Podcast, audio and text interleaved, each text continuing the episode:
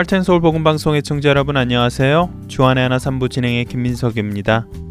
1958년 헐리우드 한 영화사에서는 유명 여배우 잉그리드 버그만을 주연으로 The Inn of the 여섯 번째 행복 여관이라는 영화를 제작 상영하였습니다. 이 영화는 1900년대 초반 일본의 침략으로 시작된 중일 전쟁 가운데 중국에서 선교를 하고 있던 한 여선교사의 삶을 영화한 것인데요. 당시 이 영화는 개봉되면서부터 사람들에게 큰 호응을 받았을 뿐더러 그해 영화제에서 많은 상을 수상하면서 더욱 유명한 영화가 되었습니다. 여섯 번째 행복 여관. 그런데 청취자 여러분, 혹시 이 영화의 제목인 여섯 번째 행복 여관이 왜 이런 제목을 갖게 되었는지 감이 오십니까? 중국에서는 옛부터 사람이 살아가는데 필요한 복이 다섯 가지가 있다고 말합니다. 중국 유교 경전에서 나오는 오복을 말씀드리는 것인데요. 이 오복의 종류는 수, 부, 강령, 유호덕, 고종명 이렇게 다섯 가지로서 장수하는 복, 부를 얻는 복, 몸과 마음이 건강하여 편안한 삶을 누리는 복, 그리고 남에게 선을 베풀고 덕을 쌓을 수 있는 복과 평생을 건강하게 살다가 편안하게 생을 마감하는 복, 이 다섯 가지를 오복이라고 말합니다. 그런데 이 영화 제작자는 특이하게도 중국인들이 말하는 오복 외에도 한 가지 더 복이 있다고 말합니다. 다시 말씀드리면 이 영화에서 배경이 되는 여관에는 그들이 말하는 여섯 번째 복이 있다는 말이지요. 그게 무엇인지 궁금하지 않으십니까? 오늘은 여러분들과 이 영화의 실제 인물인 글래디스 아일워드에 대해 여러분과 함께 나눠볼까 합니다.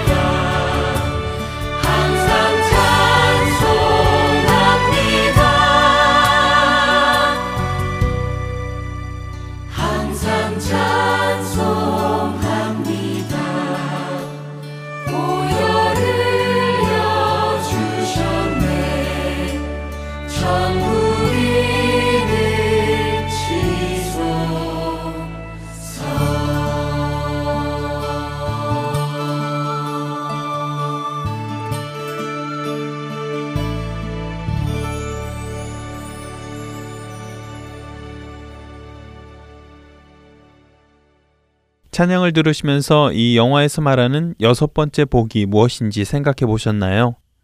네, 이 영화에서 말하는 여섯 번째 복은 다름 아닌 구원의 복입니다.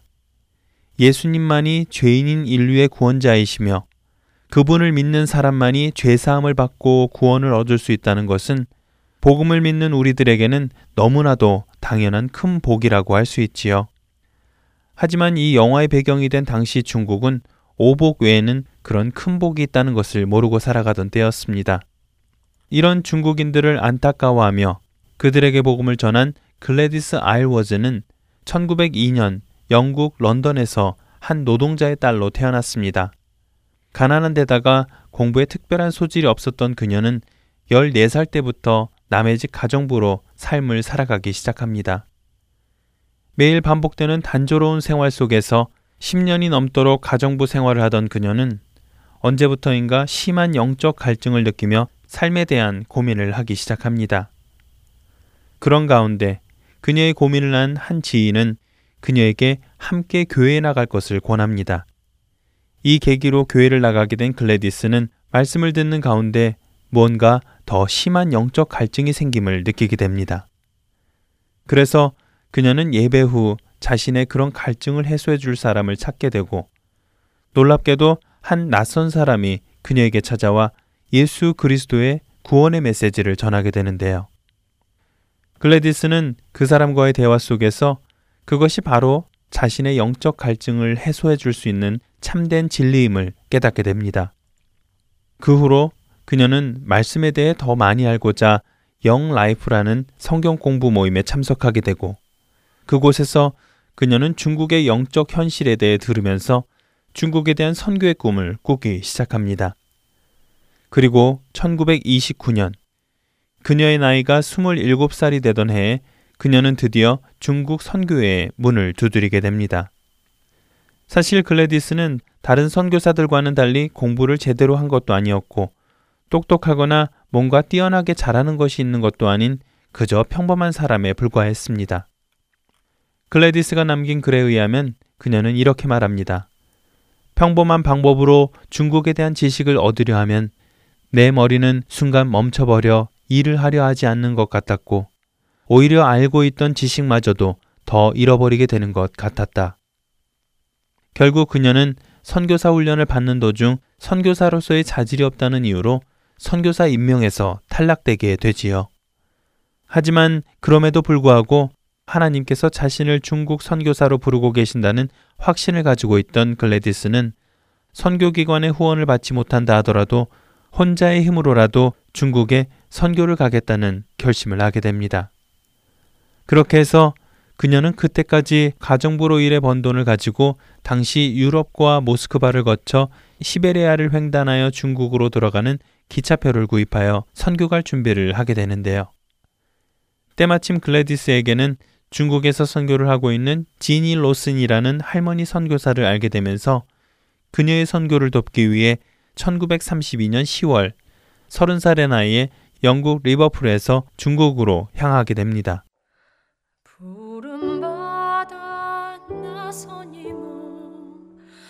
어디든지 가오리다 괴로우나 즐거우나 주만 따라 가오리니 어느 누가 막으리까?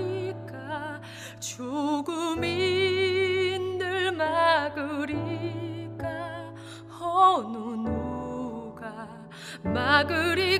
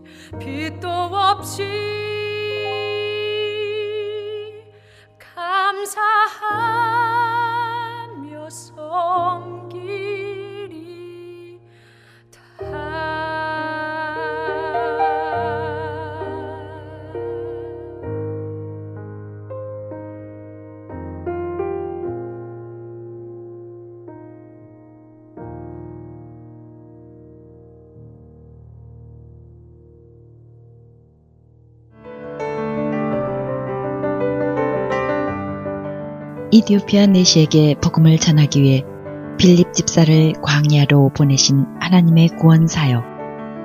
지금도 그 구원의 역사는 일어나고 있습니다. 믿지 않는 자에게 복음을 믿는 자들에게 영적 성장을 도와주는 허텐 서울 복음 선교에 동참하지 않으시겠습니까? 허텐 서울 복음 방송 선교에서는 후원으로 동참하실 동역자를 찾습니다. 여러분들의 후원이 바로 영혼을 살리고 세우는 그 사역에 사용됩니다. 후원자 문의는 본 방송사 사무실 전화번호 602-866-8999 또는 이메일 주소 hotandseoul.org gmail.com으로 연락해 주시기 바랍니다.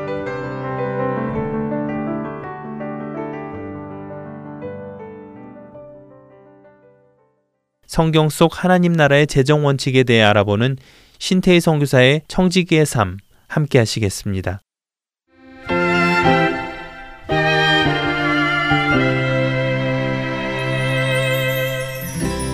애청자 여러분 안녕하세요. 청지기의 삶 진행의 신태입니다. 지난주엔 재정에 대해 공부하는 것, 그래서 우리 삶 가운데 하나님 나라의 원칙들을 세워가는 것이 왜 그토록 중요한가에 대해서 나눴습니다. 그리고 그토록 중요한 재정에 있어서 하나님 나라의 원칙이 우리 삶에 세워지지 못하도록 방해하는 악한 영의 권세가 있음도 나눴죠. 그렇다면 이제 우리는 어떻게 해야 될까요? 무엇보다 재정에 있어서 하나님의 법칙, 하나님의 생각을 알아야겠죠. 로마서 12장 2절에 이 세대를 본받지 말고 마음을 새롭게 함으로 변화를 받으라고 하신 대로 여태껏 알고 배우고 살아온 세상의 부여의 법칙들, 이 세대의 법칙들을 딜리트하고 컴퓨터에서 지우는 것처럼 말이죠. 변화를 받아 하나님의 선하시고 기뻐하시고 온전하신 뜻이 무엇인지 알고 분별하는 작업. 다시 말해, 다운로드 하는 작업을 해야 합니다. 그렇지만 어쩌면 그보다 훨씬 더 중요한 것은 그대로 살아야 한다. 라는 것입니다. 마태복음 7장 24절에서 27절에 반석 위에 집을 지은 지혜로운 사람과 모래 위에 집을 지은 어리석은 사람의 비유가 나오는데요. 두 사람들의 차이는 딱 하나였습니다. 24절과 26절에 보면 나의 이 말을 듣고 까지는 똑같습니다. 두 그룹 모두 주님의 말씀을 들었습니다. 그러나 반석 위에 집을 지은 지혜로운 사람은 듣고 행했고 모래 위에 집을 지은 어리석은 사람은 듣고도 행하지 않았습니다. 어쩌면 여러분은 제가 나누고 있는 것보다 훨씬 더 풍성하고 영적이고 은혜로운 재정 강의를 이미 들으셨을 수도 있고 앞으로도 듣게 되실지도 모릅니다. 책을 읽으실 수도 있고 세미나에 참석하실 수도 있겠죠. 그러나 그 말씀을 듣고 행하지 않으신다면 그대로 살아내려 애쓰고 몸부림치지 않으신다면 그것은 모래 위에 집을 짓는 것과 같습니다. 비가 내리고 창수가 나고 바람이 부는 인생의 역경과 어려움 가운데서도 든든히 서갈 수 있는 유일한 길은 말씀대로, 배운 대로 살아가려 애쓰는 길밖에 없습니다. 쉽지 않습니다. 그러나 저희가 최선을 다해 하나님 나라의 원칙대로 살아가려 애쓴다면 성령님께서 도와주실 것입니다. 점점 더 든든히 반석 위에 세워져 가게 될 것입니다. 저는 어떤 공부를 하던 기본 전제가 매우 중요하다고 생각합니다. 재정 공부에서도 마찬가지겠지요. 기본 전제, 기초가 바르지 않다면 그 위에 쌓은 것들은 매우 불안정하고 비뚤어지거나 쉽게 무너질 수 있을 것입니다. 제가 지금 말씀드리려는 전제는 비단 재정의 영역뿐 아니라 그리스도인인 저희의 삶 전체를 관통하는 가장 본질적인 전제일 것입니다. 그 전제 첫 번째는 하나님께서는 날 너무나 사랑하시는 아버지시고 항상 내게 최선의 것을 주고자 하시는 분이시다. 라는 사실입니다. 주시는 것은 하나님의 속성이고 그것은 우리가 무엇 무엇을 했기 때문에 그 결과나 보상으로가 아니라 은혜의 까닭이라는 거지요. 로마서 8장 32절에 보면 자기 아들을 아끼지 아니하시고 우리 모든 사람을 위하여 내어 주시니가 어찌 그 아들과 함께 모든 것을 주시지 않겠는가 말씀하십니다. 부모가 되본 분들은 이해하실 것입니다. 내가 내 자녀를 내어 주었다면 그것도 죽음을 불사하고 선물로 주었다면 다른 그 어떤 것을 아까워하겠는가 하는 것입니다.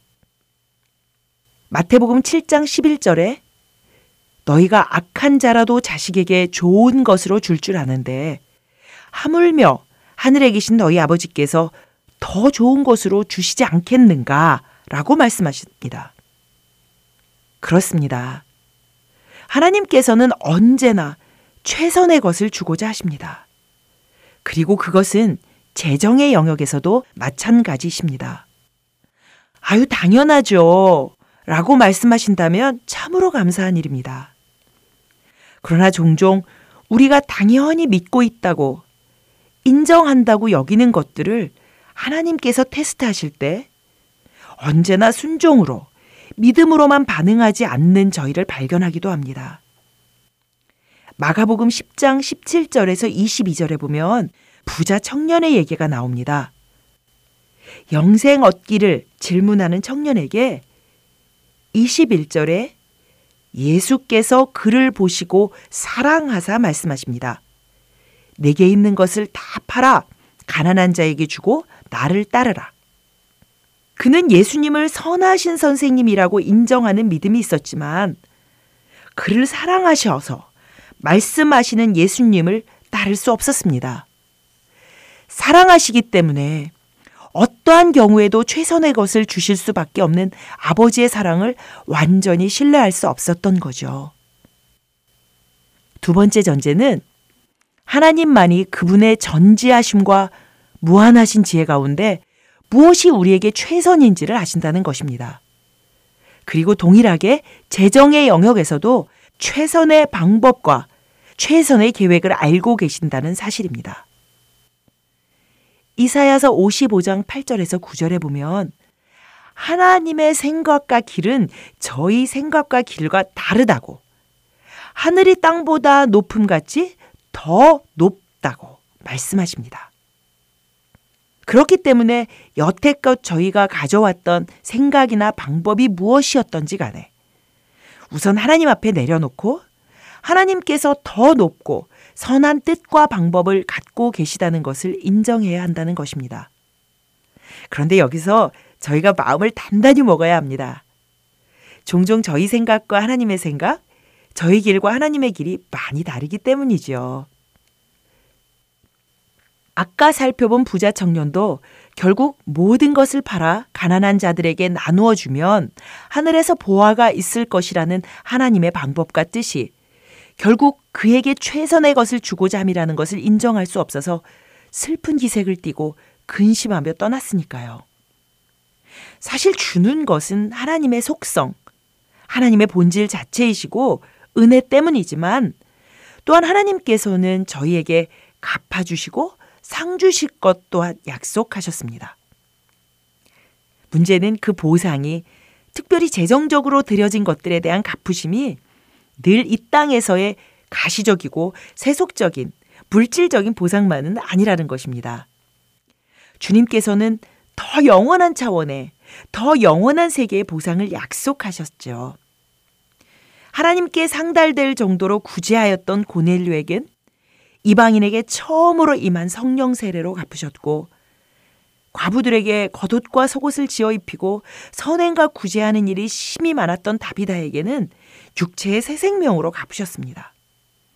물론 하나님께서는 종종 하나님께서 모든 것을 알고 보고 계심을 더 잘 이해하게 하시기 위해서 이 땅에서의 가시적인 축복들을 허락하시기도 합니다. 그렇다면 감사하고 즐거워하십시오. 그러나 동시에 저희는 기대하게 되는 거죠. 영원한 축복은 얼마나 더 멋지고 놀라운 것일까. 또한 기도해야 합니다. 허락하신 이 재정의 축복을 어떻게 하나님을 기쁘시게 해드리고 이웃에게 복이 되게 하기 위해 더 잘 쓸 수 있을 것인가 하고 말이죠. 우리가 조심해야 하는 것은 얼마나 많은 경우 하나님께서 허락하신 축복이 오히려 하나님께 대한 의존성을 약화시키는 저주로 전락되는가 하는 것입니다. 하나님께 대한 철저한 전적인 의존, 하나님께 대한 갈급함, 하나님 없인 아무것도 아니라는 절박함을 갖고 있는 것이 축복임에도 불구하고 물질적인 축복을 허락하실 때 스르르 그 간절함과 의존을 놓아버린다면 결국 축복이 저주가 되는 비극이 일어나는 것이지요. 그래서 저희는 풍요에 점점 익숙해가며 축복에 대해 당연한 듯 내성을 갖는 강한 유혹에 맞서 싸워야 합니다. 신명기 8장 12절에서 14절에 보면 내가 먹어서 배부르고 아름다운 집을 짓고 거주하게 되며 또 내 소와 양이 번성하며 내 은금이 증식되며 내 소유가 다 풍부하게 될 때 내 마음이 교만하여 내 하나님 여호와를 잊어버릴까 염려하노라 라고 되어 있습니다. 풍요와 축복에 대한 내성은 저희를 교만의 죄로 이끌 수 있다는 것입니다. 무엇보다 저희 모두는 거대한 그리스도의 몸 안에서 각기 다른 지체, 각각 다른 사명을 가진 사람들임을 잊지 말아야 합니다. 제가 선교지로 떠나기 전에는 하나님께서 저희의 물질을 통해 하나님 나라를 섬기도록 하시는 경우가 많았습니다. 그러나 지금은 물질보다는 저희의 시간과 재능, 직업을 통해 하나님 나라를 세워가기를 원하고 계십니다. 예를 들어 선교지나 또 다른 하나님의 사역 가운데 물질이 필요하다는 소식을 듣고 여러분의 마음 가운데 헌금을 드리고 싶은 감동이 왔다고 합시다. 진심으로 기도하고 구했지만 그 사역에 필요할 만큼의 물질이 여러분에게 없을 수도 있습니다. 그렇다면 여러분들이 드릴 수 있는 최선의 것들을 드리고 중보하면 됩니다. 그리스도의 몸 가운데 또 다른 지체를 통해 그 사역이 이루어져 가기를 기도하는 거지요. 누구를 통해서면 어떻습니까? 여러분이 심은 작은 씨앗 헌금, 눈물의 기도. 사람들은 영원히 모를지도 기억하지 않을지도 모릅니다. 하지만 그게 어떻단 말입니까? 아버지께서는 다 아시고 기억하고 계시지 않습니까? 특별히 재정의 영역에서 저희는 잘못된 욕심, 어떤 사역의 근사한 커다란 부분이 되고 싶은 유혹에 맞서 싸워야 합니다. 그런 사역을 감당하는 다른 지체에 대해 건강하지 못한 부러움을 가질 필요도 없습니다. 거대한 그리스도의 몸 가운데 모든 사람이 백만장자일 필요는 없으니까요. 우리에게 무엇이 최선인지는 우리를 너무나 사랑하시는 아버지가 제일 잘 아십니다. 그런데 이런 전제, 이런 생각들을 인정하지 못하게 하거나 왜곡하는 혹은 인정하는 듯 하지만 삶으로 적용하지 못하게 막는 악한 영의 권세가 있다는 사실입니다. 내 생각이 더 현실적이고 실현 가능할 것처럼 느껴지게 만드는 아버지께서 과연 이런 영역까지 돌보시고 책임지실까? 하게 생각하게 만드는 종종 하나님께서 인색한 분처럼까지 여겨지게 만드는 그런 악한 영의 권세와 그것 때문에 자리 잡은 견고한 진이 있다는 거죠. 그래서 재정에 있어서도 저희의 싸움은 혈과 육에 대한 싸움이 아닌 겁니다. 그러나 기쁜 소식은요. 고린도 후서 10장 4절의 말씀대로 하나님 앞에서 이 견고한 진을 파하는 강력. 그것은 육체에 속하지 않은 병기인데 그것이 우리에게 있다는 것이지요. 누가복음 10장 19절의 말씀대로 뱀과 전갈을 짓밟은 모두 권세. 재정의 영역에 있어서 우리를 대적하는 악한 영의 권세를 짓밟을 이 영적 전쟁에서 승리할 수 있는 모든 권세가 있다는 사실입니다. 오늘 나눈 전제를 기반으로 다음 주엔 재정에 대한 성경의 관점과 원칙들을 또 나누어 보도록 하겠습니다. 고맙습니다.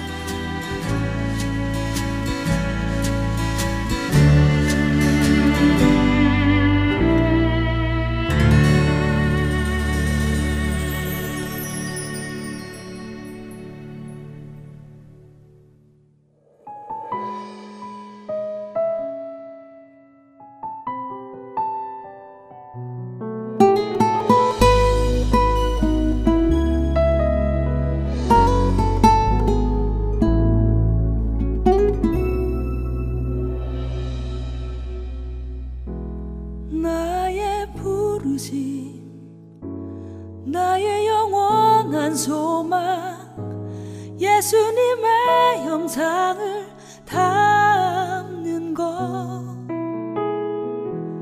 나의 목적 나의 높은 부르심 세상을 뒤로하고 주위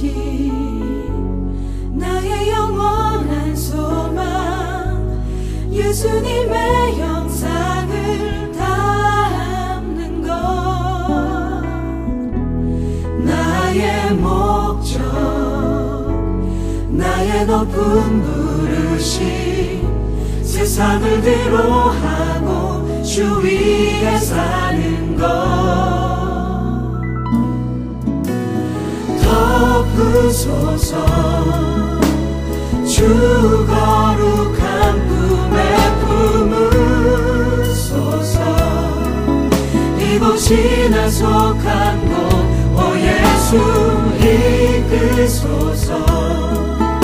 주 얼굴 보기 위해 은밀한 곳으로 내가 나아갑니다.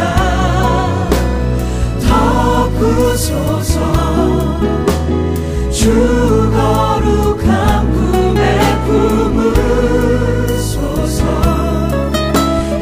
지나 속한 곳오 예수 이끄소서. 주 얼굴 보기 위해 은밀한 곳으로 내가 나아갑니다.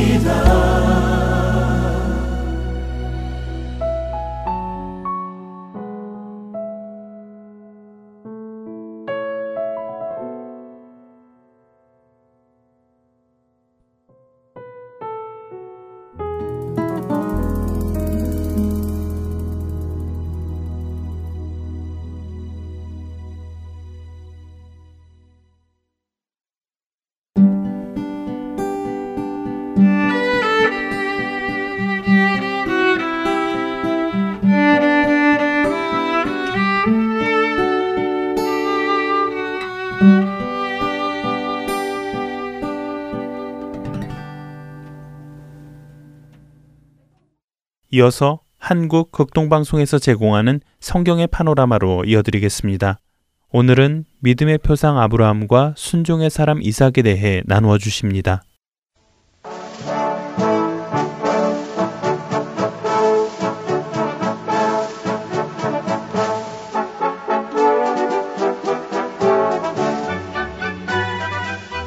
성경의 파노라마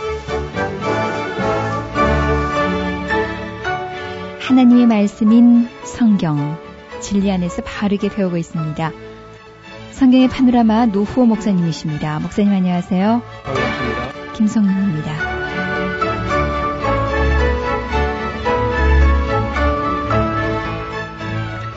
예, 아브라함은 여러 가지 아름다운 신앙의 미덕을 가졌을 뿐 아니라 특별히 그 사람을 기를 줄 아는 예, 사람을 기른다는 건 아주 중요한 일이죠. 하나님의 일이 바로 사람을 기른 일이고 사람을 기른 일이야말로 하나님의 기업이지요. 그래서 그는 사람들을 기르고 연습시켜서 아주 그 유용한 사람, 유익한 사람, 유능한 사람으로 길렀습니다. 318명은 작은 사람이 아니죠. 그래서 이 사람들을 잘 길러서 일꾼들이 되게 만들었는데 이 사람들은 결국은 이제 나중에 마침내 그 팔레스타인 지역의 주인공들이 될 사람들이죠. 그리고 그 사람들 중에서 훈련한 다음에 그 사람을 믿어주고 또 일을 맡기는 그런 사람이죠. 우리가 사람이 자기 혼자서 할 수 있는 일은 아주 제한됩니다. 그래서 사람을 훈련시키고 연습시켜서 일을 맡겨서 같이 일할 때 더 큰 일을 할 수 있겠지요. 아브라함 집에 있었던 그 가정 총무 청직이 다메색 엘리에셀 같은 사람은 아주 충격한 그런 청직의 표본과 같은 그런 사람이죠. 그는 아브라함 가정의 모든 일들을 다 총괄하는 신실한 그런 모습을 볼 수 있습니다. 아브라함이 그 사람에게 맡긴 일 같으면 그저 다시 물어볼 필요가 없을 정도로 그런 신실한 사람이죠. 심지어 백살에 얻은 아들 이삭의 아내, 즉 며느리 하나밖에 없는 며느리를 간택하는 그 일에도 다메섹 엘리에셀에게 맡기면은 틀림없다. 네. 그리고 이제 그는 사람도 믿고 또 하나님을 믿습니다. 그 중차대한 일을 수행함에 있어서 하나님이 너와 함께 할 것이고 또 너도 가서 잘 보고 나를 위해서 봤던 아람에 가서 내 본족 중에서 신실한 그런 며느리감을 데려오도록 그렇게 맡기는 것을 볼 수 있습니다. 아브라함은 또 이 공짜를 바라지 않습니다. 자기 아내 사라가 죽었을 때에 헷 사람에게서 그 매장지 때문에 문제가 됐었는데 그것을 그 사람들이 그냥 주려고 했지만은 아브라함은 꼭 그 값을 지불하고 사는 것을 볼 수 있습니다. 그리고 아브라함은 전리품을 가지고는 치부하지 않겠다는 그런 삶의 원칙을 가지고 있었습니다. 소돔 사람들이 빼앗겼던 재물들, 고모라 사람들이 다 약탈됐던 것을 다시 되찾아왔을 때 소돔 사람들은 사람들이 살아 돌아온 것이 너무 고마워서 그 전리품은 다 아브라함에게 가지도록 그렇게 했지만은 아브라함은 절대로 내가 가지지 않겠다. 다만 내 병사들이 오가면서 먹은 것만 그는 이해하도록 하고 나머지는 다 돌려보냅니다. 즉, 땀 흘리지 않은 것으로 치부하지 않겠다는 그런 삶의 원칙을 분명히 가진 사람이 아브라함이었습니다. 또 자기가 열심히 일한 것과 하나님께서 주신 복을 정상적으로 누리겠다. 그런 그 기본이 아주 잘 돼 있는 그런 분이죠. 네. 그 다음에 하나님께서 하시는 말씀이라면 이성으로 믿을 수 없는 것도 믿는 사람, 어, 예. 믿을 수 있는 사람이죠. 그래서 99세까지 아들 못 낳았는데 100세에 아들 낳을 것이다 이렇게 이제 했고 생리가 다 그저 중단된 그런 아내 사라에게서 아들 낳을 것이다. 그렇게 했을 때 아마 듣는 사람들이 다 웃었다 그러죠. 그 이야기를 듣고 있던 사라도 부엌에서 아마 쿡쿡하고 웃었는데 아브라함이 그 말을 믿었습니다. 믿으니까 하나님께서 그 믿음을 의로 여기셨다. 그렇게 기록하고 있습니다. 믿을 수 없는 것을 믿는다는 것이 참 아무나 할 수 있는 일 아니죠. 히브리서 기자가 이런 말을 합니다. 아브라함이 믿음으로 아브라함은 부르심을 받았을 때 순종하여서 그 장래 기업으로 받을 땅으로 나갈 때 갈 바를 전혀 알지 못하고도 나갔으며 믿음으로 제가 외방에 있는 것처럼 약속하신 땅에 우거하면서 동일한 약속을 유업으로 받은 이삭과 함께 야곱으로 더불어서 장막에 거하였다는 것입니다. 이는 하나님이 경영하시고 지으실 터가 있는 성을 늘 바라보면서 살았는데 믿음으로 그 안에 살아 자신도 늙어 단산하였으나 잉태하는 힘을 얻었고 약속하신 하나님이 미쁘신 줄 알고 죽은 자와 방불하는 한 사람으로 말미암아서 그 자손이 하늘의 중다한 허다한 별과 같이 또 해변의 무수한 모래같이 많이 생육하고 번성할 것이다 하는 것을 그들은 믿었습니다. 이 사람들은 다 믿음을 따라서 살았고 또 죽었고 당장 약속을 받지 못한 것이라도 언젠가 이루어질 것을 그들은 믿고 바라보았습니다. 멀리서 그들은 바라보고 믿고 환영했습니다. 그리고 땅에서는 언제나 외국인과 같이 나그네 같이 그렇게 살았는데 이 사람들은 언제나 본향을 바라보고 살았습니다. 만약에 말이죠. 아브라함이 아이고 아, 고향 생각나서 안 되겠다. 그냥 바빌론 돌아가자. 그렇게 해서 돌아가려면 그는 몇 번이든 갈 수 있었어요. 네. 근데 결코 자기 나온 바 육신의 본향 거기를 바라보지 않고 더 나은 본향, 더 영원한 본향, 더 아름다운 본향, 곧 하늘에 있는 하늘 본향을 바라보면서 살았다는 겁니다. 그래서 이러한 사람들을 향해서 하나님께서 아름다운 성을 예비하셨는데 바로 천국이라는 거죠. 그래서 아브라함이 바로 하나님 나라를 바라본 사람의 조상이기도 합니다. 예. 우리가 이 땅에서 그저 고향 생각이 누구나 할 수 있겠지만은 하늘에 우리 본향이 있다. 우리의 본향이 있다. 그래서 그 하늘 본향을 사모하다가 죽은 사람은 본향으로 돌아가신 거죠. 근데 하나님을 믿지 못하고 죽은 사람은 그냥 죽은 겁니다. 아브라함처럼 본향으로 돌아가신 분이 정상으로 돌아가신 거죠. 우리 그저 뭐 나이만 많아서 돌아가시면 돌아가시다 그러는데 하나님을 믿지 못하고 죽은 사람들은요, 그건 돌아가신 게 아니고 그냥 죽은 거예요. 그리고 우리가 말을 좀 부드럽게 하느라고 돌아가셨다 하는데 실제로 돌아가신 분들은 영원한 하나님 나라 아브람 풍으로 가신 분들이 믿음을 가지고 간 사람들이 정말 돌아가신 거죠. 음. 하늘 본향 우리가 세상에 살면서 육신의 본향만 아니고 하나님 아버지의 품으로 돌아가시는 분들이 정말 소망을 가지고 돌아가시는 것입니다. 그러고 보니까 믿음의 조상답네요. 복 받을 만한 요소들을 다 가지고 있어요, 예, 아브라함. 살고 죽는 것까지도 일평생 부름받는 날부터 100년 동안을 하나님과 동행했거든요. 75세에 부름 받아 가지고 175세까지 100년을 변함없이 그리고 뒤로 물러서지 아니하고 혹은 또 뒤를 돌아보지 아니하고 예수님께서 쟁기를 잡고 뒤를 돌아다 보는 사람은 하나님 나라에 합당치 않다. 근데 아브라함 정말 절대로 뒤를 돌아보지 않고 늘 그저 미래를 바라보면서 소망을 가지고 내다보면서 더 나은 본향을 바라보면서 그렇게 살았습니다. 그리고 아브라함은 가장 자신에게 소중한 것이라도 하나님께서 원하실 때 내놓을 수 있는 드릴 수 있는 그런 사람이었습니다. 예. 하나님께서 이 마지막 시험을 하셨는데요. 아브라함에게 그 백살에 얻은 아들 이삭 이삭 하는 말 이츠하크라는 말인데 이츠하크 정말 웃긴다 그런 뜻이죠. 웃음의 아들 그 백살에 얻은 아들 독시행자 이삭을 아브라함이 얼마나 사랑했겠습니까? 백살에 얻었는데 그 하나밖에 없는데 예. 근데 그 아들 하나님께서 번제어 드리라는 겁니다. 태워서 제사를 드려라. 그것도 이제 그 부엘세바에서 예루살렘 지금 현재 예루살렘 옛날 그때 그 모리아산이라 그러는데 모리아산까지 걸어서 아무리 빨리 가도 사흘은 좋게 걸리는 거리예요. 네. 자동차로 거의 한나절 가까이 걸리는데 그런 먼 길을 걸어서 아기를 데리고 가가지고 아버지 손으로 그 아들을 잡아서 불에 태워서 제사를 지내라 그러면 그 얼마나 갈등이 됐겠습니까? 정말 기막힌 일이죠. 아마 결심한다 손쳐도 사흘 걸어가다 보면 작심 삼일이라고 예. 마음이 충분히 변할 수 있는 그런 거리였어요. 저희들이 그 부엘세바에서 예루살렘까지 자동차로 쭉 가지고 올라가 봤는데 꽤 먼 거리입니다. 예. 가면서 도중에 이 아이가 물어요. 아버지, 불도 있고 나무도 있는데 제물, 제사할 그 양은 어디 있습니까? 그렇게 묻는 장면이 나옵니다. 그때 아브라함이 너무 예기치 않은 질문을 받고 내 아들아, 하나님께서 제사할 어린 양은 하나님의 산에서 하나님이 준비하실 거다. 그냥 그냥 가자. 예, 그리고 이제 아이들하고 같이 가는 걸 볼 수 있습니다. 근데 그때 그 한 말을 하나님께서 보증하시느라고 정말 나중에 이삭을 잡아서 칼로 찔러서 이제 죽이려고 하는 순간에 예. 천사가 뭐 아주 다급해가지고 아브라함아 아브라함아 하고 두 번씩이나 부르는 장면이 나옵니다. 예. 그래 눈을 딱 들어보니까 양 한 마리가 그 뿌리 그저 넝쿨에 걸려가지고 앞으로 가지 못하고 뒤로 가지도 못하고 그런 양이 걸려 있는 걸 보게 되죠. 그래서 정말 아브라함이 말한 대로 아브라함 마치 뭐 다급한 가운데 실수를 한 말 같아도요. 그 말은 하나님께서 보증하셔서 하나님께서 하나님의 산에서 예비해 놓은 것을 볼 수 있습니다.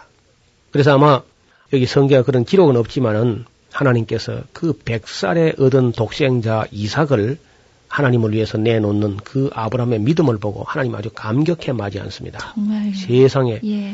어떻게 백살에 얻은 아들을 나를 위해서 내놓느냐. 내가 이제야 내가 정말로 하나님 경외하는 걸 내가 알겠다. 인정하겠다. 그렇게 말씀을 하십니다. 우리는 아브라함이 예수님 이름도 들어보지 못했을 거예요. 그러나 한 가지 확실히 알았던 것은 아들, 곧 그 외아들을 죽음에 내놓는다는 아버지의 마음이 어떠한가는 그 누구보다도 아브라함이 가장 처절하게 아마 체험했겠죠. 그래서 독생자 예수 그리스도를 우리를 위해서 내놓으시는 하나님 마음을 아브라함보다 더 잘 이해한 사람 아무도 없겠지요. 네. 오늘을 사는 우리는 아브라함의 그런 경험이 있고 하니까 우리가 그런 감정이 있기 때문에 혹시 짐작이라도 해보지만 아브라함은 그야말로 전무한 일, 전에 어떤 사람도 경험하지 못한 그런 큰 시험을 당했는데 그래도 아브라함은 인간관계, 아들과 아비의 관계가 소중하지만은 하나님과의 관계보다는 덜 중요하게 여긴 겁니다. 그 순서를 지난번에는 그 물질적인 문제가 조카 롯과의 인간관계를 깨뜨릴 수는 없다. 그래서 자기가 깨끗이 양보합니다. 이번에는 인간관계가 하나님과의 관계를 깨뜨릴 수는 없다. 그래서 네. 다시 아들을 죽여서라도 하나님을 배반하지 않는 하나님과의 신을 버리지 않는 하나님의 뜻을 저버리지 않는 그런 믿음으로 그가 살았기 때문에 오고 오는 시대 그 어떠한 사람도 아브라함의 믿음을 능가하는 믿음이 있다고 보지 않습니다. 최고의 믿음이고 최고의 삶을 살았고 그는 마침내 모든 믿는 사람의 모범과 표상이 되고 위대한 하나님의 사람이었습니다. 아브라함, 그 믿음의 조상 아브라함의 아들 이삭은 어떤 삶이었습니까, 목사님? 어, 이삭의 삶은요, 사실 길게 이야기할 게 없습니다. 그 아버지를 너무 존경한 나머지 아버지를 흉내를 냈는지 아니면 닮았는지 몰라도 아버지와 같은 그런 삶을 살게 되지요. 예. 이 아브라함과 이삭의 삶은 우리 모든 믿는 사람들에게 모범이 되고 표상이 되는 그런 삶이었다고 할 수 있습니다. 성경도 없었어요. 글쎄요. 무슨 뭐 방송도 없었고요. 그리고 이제 뭐 교회 학교 같은 것도 없었고 책도 네. 없었고 그런데 하나님을 향한 믿음을 그렇게 순수하게 간직했다는 것은 참 놀라움을 금할 수가 없습니다. 어, 예측을 하더라도요, 그렇게 네. 훌륭한 어머니, 아버님 밑에서 교육을 받았기 때문에 예. 뭐 오죽하겠습니까? 그 아들은요. 아브라함이나 사라가 다 참 좋은 부모님이기도 하지요. 그래서 그가 얼마나 아버지를 존경했는지는 모리아산에서 아버지가 죽이려고 할 때 반항하거나 도망하지 않고 죽기까지 순종하는 모습을 볼 수 있습니다. 어린 나이에. 예. 그러니까 네. 그 이제 성경에 물론 후대에 주어진 그런 교훈이지만은 부모를 공경하게 되면 땅에서 잘 되고 장수한다 그런 약속이 있지 않습니까? 바로 이 이삭이 자기 아버지 아브라함에게 죽기까지 순종하고 효도하는 그런 인물이었는데 180세까지 향수했지요. 복되게 그리고 일생에 어려움이 없이 정말 복된 그런 삶을 살았습니다. 먼저 그 이삭이 태어날 때를 잠깐 생각해보면요. 좀 재밌는 장면이 나오죠. 어떤 의미에서는요, 하나님 상당히 유머가 있는 것 같아요. 아브라함이 일생 동안 흠없이 살다가 자기 아내의 말을 듣고 여종 하가를 취해서 이스마엘 낳은 사건이 있었죠. 네. 그것도 보면 이제 그것도 이제 이해하려면 이해할 수 있습니다. 왜냐면은 하란에서 75세 때 부름 받았는데 85세가 돼도 아들이 없단 말이죠. 그러니까 10년을 기다린 겁니다. 이 사라가. 근데 자기 몸이 이제 정같지 않고 이제 뭐 갱년기처럼 느껴지기도 하고 하니까 85세 될 때에 사라는 75세죠. 10살 차이니까. 그래서 아마 초조해 하던 나머지 꼭 무슨 뭐 아브라함에 씨면 되지 여자 아내인 나는 그리 상관없지 않느냐. 그래서 여종 하가를 통해서라도 아들을 봤으면 좋겠다. 그래가지고 그 자기 여종 애굽 여인 하가를 아브라함 방에 들여보내가지고 이제 이스마엘을 낳게 됐습니다. 어, 그것은 이제 어떤 면에서는 그 사라의 불신앙의 소치지요. 좀 더 기다리지 못하고 인간적인 상식적인 생각을 가지고 그렇게 했는데 그러니까 요즘 우리나라 말로 하면은 하가를 그냥 씨바지로 그렇게 집어넣은 겁니다. 아브라함에게다가. 네. 근데 그렇게 해도 뭐 아들을 태어나긴 태어났어요. 아마 사라는 아이고 내가 그래 잘했다 그렇게 생각했는지 모르지요. 근데 그건 잠깐이고 그 하갈이 그저 아들 낳았다고 이제 거들먹거리고 아주 그 사라의 노를 격동시키는데 아주 못 견디게 하죠. 그렇지만 뭐 그건 또 자기가 심은 거란 말이죠. 그 사라가. 예. 그러고 있는데 하나님께서 그런 일이 있은 후에 한동안 하나님께서 그 아브라함이가 안 나타나신 같이 보입니다. 그러니까 85세 때에 그런 일이 있은 후에 나중에 이제 상당히 세월이 지나서 99세 때 돼서 이제 하나님께서 아브라함이 나타나가지고 은근히 책망 같은 말씀 하세요. 너는 행하여 완전하라. 어? 그왜 그 아내의 말을 듣고 흔들려서 그렇게 일을 했느냐 하시면서 네 아내 사라에게 아들이 있을 것이다. 그랬단 말이죠.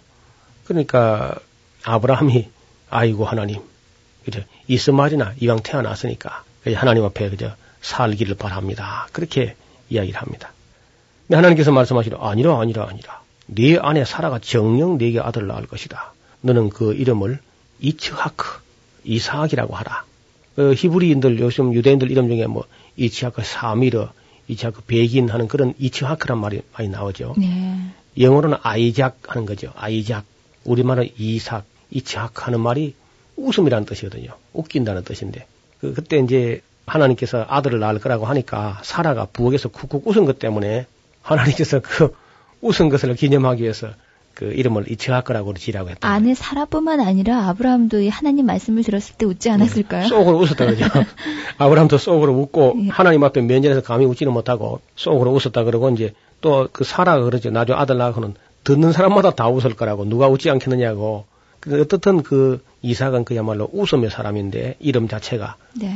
웃기는 사람이고 웃음의 사람인데 정말 이 사람은 아무하고도 다투지 않습니다. 일생 동안. 이삭의 일생 동안에 아무도 이삭하고 다툴 수가 없어요. 언제나 그저 스마일로 하니까. 예. 어, 그래서 어떠한 원수를 맺으려고 해도 원수가 되지가 않습니다. 왜냐하면 무슨 문제를 가지고 시비를 걸면 다 이삭이 양보해버리니까. 우물을 갖다 두고 말한다면 우리나라에서는 우물이 뭐 별 문제가 아닙니다만은 그 나라에서는 우물 하나 때문에 전쟁이 납니다. 물만 있으면 살아요. 저쪽 사람들은.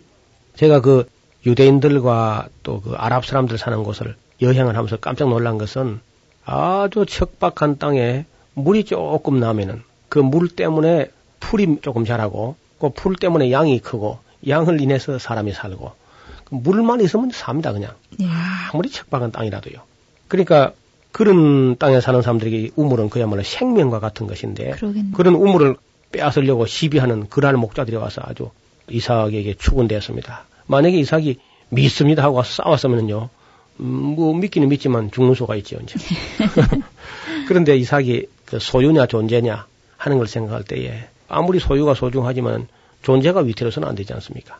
그래서 존재를 위해서 소유를 깨끗이 포기하고 주어버립니다. 바로 이 예수님께서 가르친 그 교훈이 바로 이삭의 교훈이죠. 이삭이 이미 실천했던 교훈입니다. 달라는 자에게 거절하지 말라. 속옷을 달라는 자에게 겉옷까지도 주라고 하는 또 오리를 가져하는 사람에게 억지로 심리까지도 같이 가주는 그러니까 양보하는 이야기를 예수님 한 건데 그것은 다툼을 일으키지 말라는 겁니다. 그래서 물질 관계 때문에 사람들이 많이 다투고 하는 그런 일이 벌어지는데 이것은 참 성경을 잘 몰라서 그렇죠. 깨끗이 손해보고 그리고 존재가 안전한 것이 낫다는 겁니다. 바로 이삭은 이런 모범을 우리가 보이는데 그것도 한두 번이 아니고 몇 번씩이나 그렇게 시비를 걸어왔는데 번번이 다 양보했습니다. 또 그 대신 이제 다른 곳에 가서 파면은 금방 또 물이 나요 이상하게. 이런 장면을 가만히 보더니 그 시비하던 사람들이 스스로 찾아와서 역시 당신 아버지 아브라함이 하나님과 동행하는 삶을 우리가 봤는데 역시 당신 삶 속에도 하나님이 분명히 함께하는 것을 우리 눈으로 봤습니다. 그러면서 이제 불가침 조약을 맺고 서로 화평의 조약을 맺게 됩니다. 네. 바로 이것이 선교적인 삶이죠. 오늘 우리 그리스도인들이 하나님을 믿는 사람들이 불신자가 우리의 삶 속에서 하나님을 발견하고 평화의 조약을 맺어 찾아오는 우리가 믿는 하나님을 같이 믿고 싶다고 찾아오는 그런 삶이 되어야 할 것입니다. 그래서 이 이삭은 하나님께서 한 번은 또 흉년이 들었는데 애굽으로서 내려갈 마음이 좀 생겼어요. 그래서 그런 마음을 가지고 있을 때 하나님께서 그 애굽으로 내려가지 말고 이 땅에 거하라.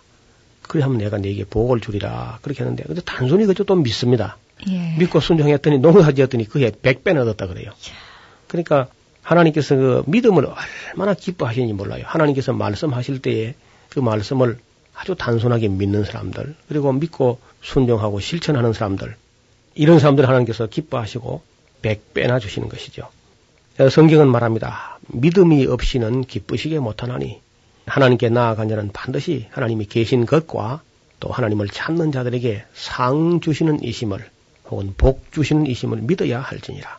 그래서 하나님 말씀을 잘 순종하고 그리고 믿음으로 살고 소망을 가지고 살고 하면은 때로 얼른 보기는 마치 그 손해보는 것 같고 하지만은 반드시 하나님께서 자기 백성을 돌보시고 그 믿는 사람에게 복을 주신다는 겁니다. 믿은 여자에게 복이 있을지로다. 믿는 사람에게 복이 있을지로다. 믿은 사람에게 평강이 있을지로다. 믿음을 가진 사람들에게 하나님께서 온갖 복을 다 주시는 거죠.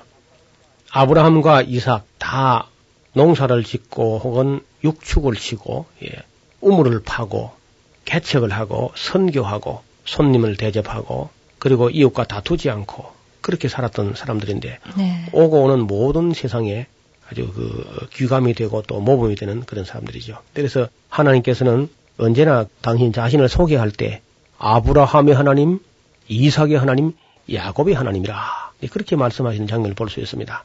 그래서 우리가 이제 구약 성경에서 가장 먼저 만나서 그 모품을 본받아야 될 사람이 있다면은 바로 아브라함과 이삭이죠. 야곱은 좀 나중에 우리가 상세하게 보면 아시겠습니다만 야곱은 그 성격상에 참 문제가 많이 있는 사람이었어요. 그래도 하나님이 사랑하세요. 이런 것을 두고 아브라함, 이삭, 야곱 또 후손 대대로 자녀손 천대까지 하나님께서 그 순종하는 사람들은 얼마든지 복을 주시는 그런 분이죠. 지금까지 이제 하나님을 믿지 않고 다른 신을 섬겨 오셨던 분이라도 만약 후손 대대로 정말 은혜와 복을 누리기를 바라고 영원 무궁토록 영생을 누리기를 바라신다면은 꼭 하나님의 교회로 나가서 아브라함의 하나님, 이삭의 하나님, 야곱의 하나님을 만나시기를 바랍니다. 아브라함은 그 아들 이삭에게 믿음의 유산을 물려줬는데 그 약속도 이삭이 또 물려받습니다. 그래서 하나님께서 이삭에게 말씀하시를 두려워 말라. 내 종 아브라함을 위하여 내가 너와 함께 있어서 네게 복을 줘서 네 자손으로 번성하게 하리라. 그렇게 하나님께서 말씀하셨는데요. 그 약속도 유업으로 쭉 그저 유산으로 물려지는 것을 볼 수 있습니다. 이에 이삭은 그곳에서 단을 쌓고 하나님의 이름을 불러 기도하면서 살았습니다. 자기 아버지처럼요. 단을 쌓는 것을 소홀히 하지 아니하고 예. 부엘셰바서 꾸준히 그렇게 살았습니다. 이러한 삶을 가만히 지켜본 그 블레셋의 그랄 목자 아비멜렉과 그의 친구 아우삿과 군대장관 비골이 그랄에서부터 이삭에게로 찾아와서 화평의 조약, 평화의 조약을 맺습니다. 이삭은 이러한 그 지금까지 원수처럼 행동했던 사람들을 위해서 잔치를 배설하게 되지요. 그러니까 정말 후덕한 아브라함의 인품과 신앙을 본받아서 이삭도 굉장히 위대한 선교사의 삶을 살았어요. 예. 수많은 사람들이 이삭과 함께 더불어서 평화를 배우는 그런 삶을 살았다고 봅니다. 감사합니다.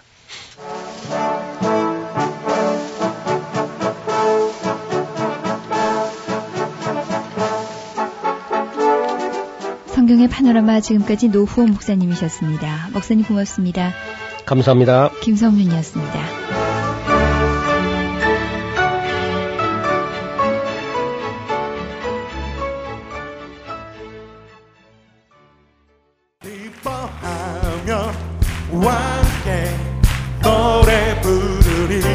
소리 높여 할렐루야. 다시 한번 기뻐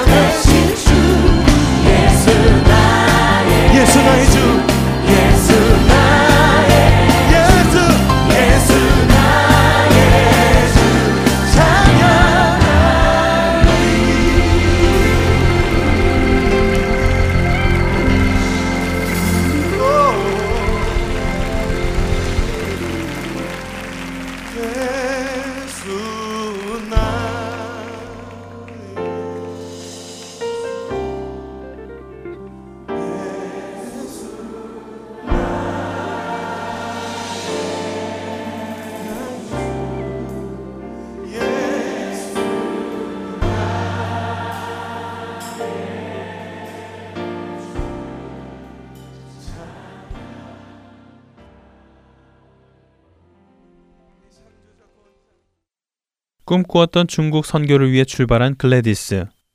영국에서 중국으로 가는 경유지인 러시아는 중국과의 국경 문제로 분쟁 중이어서 모스크바에서 중국으로 향하는 모든 기차에는 러시아 군인들로 가득 있었는데요. 수많은 군인들과 함께 황량한 시베리아 벌판을 지나던 글래디스는 어쩌면 죽을지도 모르는 중국에 선교를 가기로 결정한 것에 대해 수없이 고민하며 다시 생각해 보게 됩니다.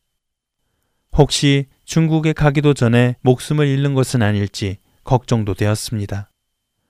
그러나 이제는 고국으로 돌아가기에는 너무 늦었다는 생각과 함께 하나님께서 자신을 중국으로 보내기 원하신다는 확신을 가지고 있던 그녀는 전쟁과 불확실한 상황임에도 불구하고 믿음으로 자신이 가야 할 곳으로 나아갑니다.